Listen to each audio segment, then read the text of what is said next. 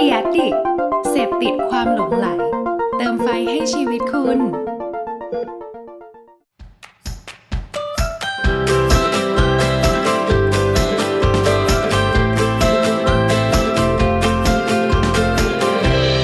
Hanky Biz Podcast สวัสดีค่ะ ยินดีต้อนรับเข้าสู่รายการ Hanky Biz Podcast นะคะ วันนี้ทุกคนก็อยู่กับมุกนิดาการพิทยาค่ะสำหรับ วันนี้นะคะก็เป็น EP แรกของปี 2021 นี้ก็สวัสดีปีใหม่นะคะทุกคนสำหรับ EP นี้มุกก็ได้หยิบเอา 10 เทรนธุรกิจอาหารในปี 2021 ที่มุกได้ไปรวบรวมมาจากแหล่งทั้งในต่างประเทศแล้วก็ในไทยนะคะ จากบทวิเคราะห์ต่างๆ ก็สำหรับ ใน EP นี้ก็หวังว่าจะเป็นประโยชน์สำหรับทุกคนที่กำลังจะวางแผนในธุรกิจอาหารทั้งแบรนด์เอง หรือว่าเป็นร้านอาหารเองนะคะว่าทิศทางของปีนี้ที่มุกได้สรุปออกมา แล้วก็วิเคราะห์ให้มันตรงกับบริบทในไทยเนี่ย มันจะเป็นยังไงบ้าง ถ้าพร้อมแล้วก็ไปฟังกันเลยค่ะ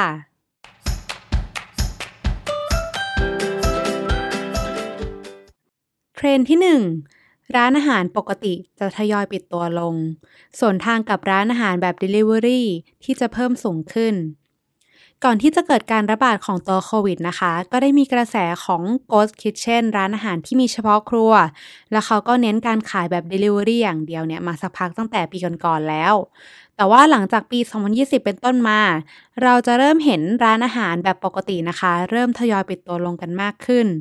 เนื่องจากผลกระทบทางเศรษฐกิจจากตัวไวรัสโควิด -19 เพราะร้านอาหารนะคะ แบบเดิมเนี่ยเขาจะไม่ตอบโจทย์กับ การปรับตัวอย่างรวดเร็ว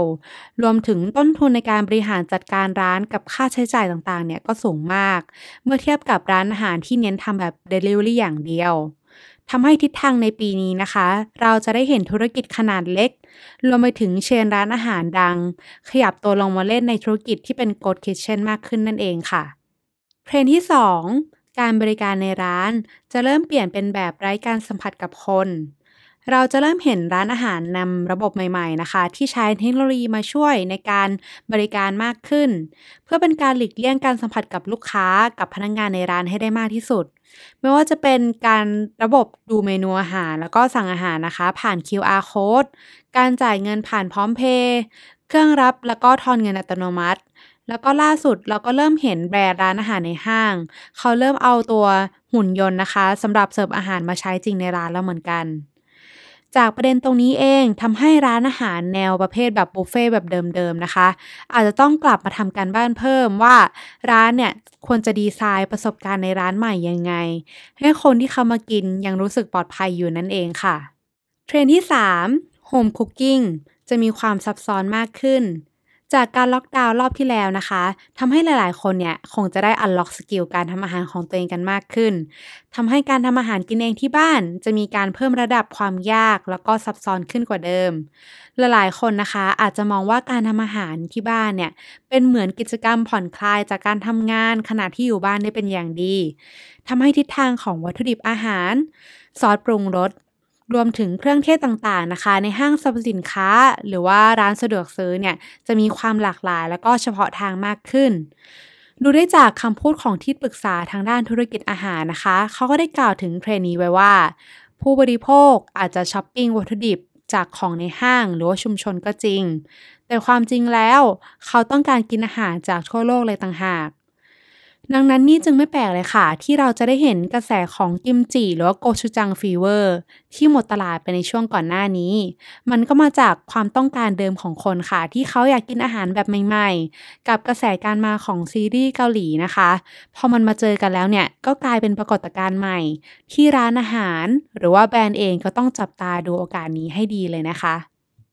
เทรนด์ที่ 4 ของกินจาก plant-based จะเริ่มเข้ามาเป็นกระแสหลัก เรียกได้ว่าปีที่แล้วนะคะ เป็นปีที่ตลาด plant-based เติบโตสูงขึ้นทั่วโลกรวมถึงในไทยด้วย จากการคาดการณ์ของตลาด plant-based meat เนี่ยของทั้งโลกนะคะ จะเติบโตสูงขึ้นถึง 10-20%ต่อปี ไปจนถึงปี 2024 เลยค่ะ การที่คนเนี่ยเขาหันมาสนใจแล้วก็กินเมนู plant-based กันมากขึ้น ส่วนหนึ่งก็มาจากการที่คนเขาจะเริ่มกินเพื่อรักษาสุขภาพร่างกายให้ดีขึ้น แล้วก็เป็นการช่วยลดตัว carbon footprint ที่ทำลายสิ่งแวดล้อมไปด้วย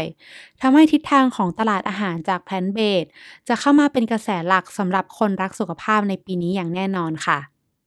เทรนด์ที่ 5 คนหันมาดื่มเครื่องดื่มที่ช่วยสร้างภูมิคุ้มกันกันมากขึ้น ถ้าเราลองสังเกตกันดีๆนะคะ ปริมาณของเครื่องดื่มแนวฟังชั่นอลดิงในตู้แช่ของร้านสะดวกซื้อ มันมีปริมาณเพิ่มขึ้น แล้วก็หลากหลายกว่าเดิมมากๆ ภายในปี 2020 แค่ปีเดียว แล้วมันก็มีแนวโน้มที่จะเติบโตสูงขึ้นเรื่อยๆ ในปี 2021 นี้ด้วย เนื่องจากเทรนด์ของคนนะคะ เขาเริ่มหันมาใส่ใจในเรื่องของสุขภาพกันมากขึ้น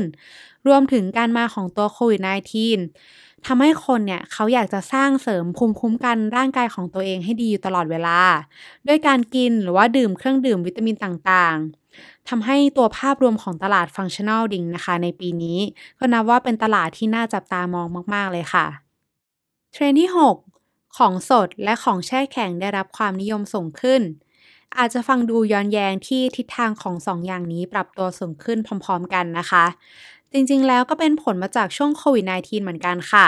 ในฝั่งของของสดที่ผักผลไม้สดต่างๆ ได้รับความนิยมมากขึ้น เป็นเพราะว่าคนเนี่ยอยากจะกินของที่ทำให้ตัวเองรู้สึกสุขภาพดี มีภูมิต้านทานที่ดีนั่นเองค่ะ ส่วนอาหารแบบแช่แข็งเติบโตสูงขึ้นเนี่ยก็เป็นเพราะว่าช่วงล็อกดาวน์ที่คนเนี่ยจะพยายามออกจากบ้านให้น้อยลง เลยซื้อของมาตุนแล้วก็เลือกของที่เก็บไว้ได้นานหน่อย จากตรงนี้เองเลยทำให้ทั้งของสดแล้วก็ของแช่แข็งนะคะ ได้รับความนิยมสูงขึ้นในเวลาเดียวกัน อันนี้ก็เป็นสถิติจากการสั่งซื้อของทางอาลีบาบานะคะ ในช่วงที่เกิดการล็อกดาวน์ช่วงโควิด แล้วก็ช่วงหลังโควิดดีขึ้นค่ะเทรนที่ 7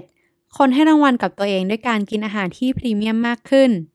เนื่องจากปีนี้นะคะ หลายๆ คนที่อาจจะมีเงินเก็บอยู่กับตัว แล้วไม่ได้ใช้จ่ายไปกับการท่องเที่ยวต่างประเทศเหมือนในปีที่ผ่านๆมา บางส่วนเขาก็เลือกที่จะใช้เงินในส่วนนี้เนี่ยในการให้รางวัลกับตัวเอง ด้วยการออกไปกินอาหารที่พรีเมียมมากขึ้นกว่าเดิมแทน เช่น การไปทานร้านอาหารแบบแนวโอมาคาเซไปกินอาหารแบบคอร์สหรูหรือว่าเลือกกินอาหารที่ดีกว่าเดิม เพื่อเป็นการคลายเครียดอีกรูปแบบหนึ่งค่ะทำให้ตลาดของคนกลุ่มนี้เนี่ยเป็นกลุ่มที่ร้านอาหารแบบเน้นประสบการณ์ แล้วก็คุณภาพของอาหารเนี่ยควรจะรีบคว้าโอกาสดีๆ นี้เอาไว้นะคะเทรนที่ 8 ประสบการณ์การกินอาหารที่ร้านจะต้องสร้างความพิเศษกว่าเดิมจากการมาของตัว Delivery นะคะทำให้เราเนี่ยไม่ต้องไปกินอาหารที่ร้านเหมือนเดิมอีกต่อไปแล้ว การกินที่ร้าน จึงต้องกลายเป็นประสบการณ์ที่พิเศษมากขึ้นกว่าเดิม ที่ทำให้คนเรานะคะ อยากจะแต่งตัวนัดแฟน เพื่อนหรือว่าครอบครัวเนี่ยออกไปกินข้าวด้วยกันสักมือ้อ ดังนั้นร้านอาหารในปีนี้อาจจะต้องกลับมาทบทวนกันค่ะ ว่าร้านของเราเนี่ยได้สร้างประสบการณ์พิเศษอะไรให้กับลูกค้าบ้างทำไมเขาถึงต้องอยากมานั่งกินอาหารที่ร้านของเรา แทนที่เขาจะสั่งอาหารแบบ Delivery กลับไปนั่งกินสบายๆที่บ้านของเขานั่นเองค่ะเทรนด์ที่ 9 แบรนด์ต้องสร้างพื้นที่ของตัวเองบนโลกออนไลน์ให้แข็งแรง เราอยู่ในยุคที่เราคงจะปฏิเสธการมาของตัวโลกออนไลน์กันไม่ได้แล้ว แต่ว่าต่อไปนะคะ แบรนด์เนี่ยจะต้องสร้างประสบการณ์ให้กับลูกค้า จากออฟไลน์ไปออนไลน์ แล้วก็จากออนไลน์มาออฟไลน์ หรือที่เราเรียกกันว่าการทำการตลาดแบบ Omni Channel ให้ดีมากยิ่งขึ้น ซึ่งแบรนด์ส่วนใหญ่นะคะ ก็มักจะเก่งออฟไลน์กันอยู่แล้ว ทีนี้โจทย์ของแบรนด์ค่ะ คือแบรนด์เนี่ยจะทำยังไงให้ตัวของแบรนด์เนี่ยมีตัวตนบนโลกออนไลน์ แล้วก็เข้าถึงผู้บริโภคได้ดีมากยิ่งขึ้น ไม่ใช่แค่การสื่อสารเพียงอย่างเดียวนะคะ แต่รวมไปถึงการสร้างยอดขายผ่านช่องทางออนไลน์ ถึงมือผู้บริโภคได้โดยตรง โดยที่ไม่ต้องมีคนกลาง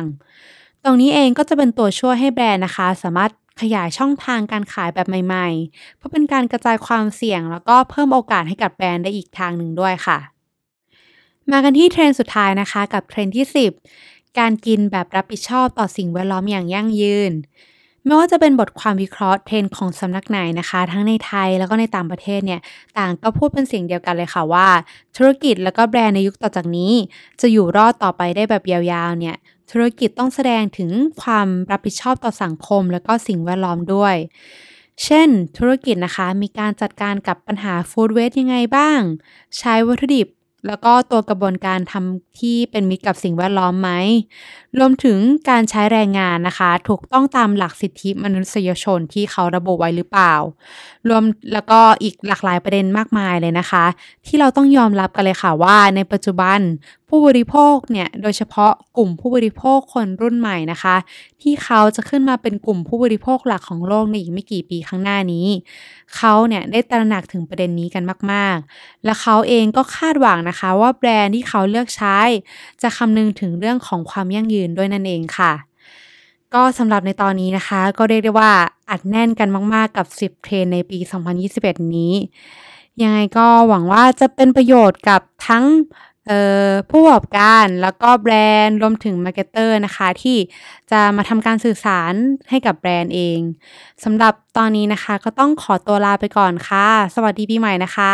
แล้วก็อย่าลืมล้างมือดูแลตัวเองให้ดีแล้วก็รักษาสุขภาพดีๆนะคะ ทุกคนปลอดภัยจากโควิดนะคะ วันนี้ก็ต้องขอตัวลาไปก่อนค่ะ ขอบคุณค่ะ สวัสดีค่ะ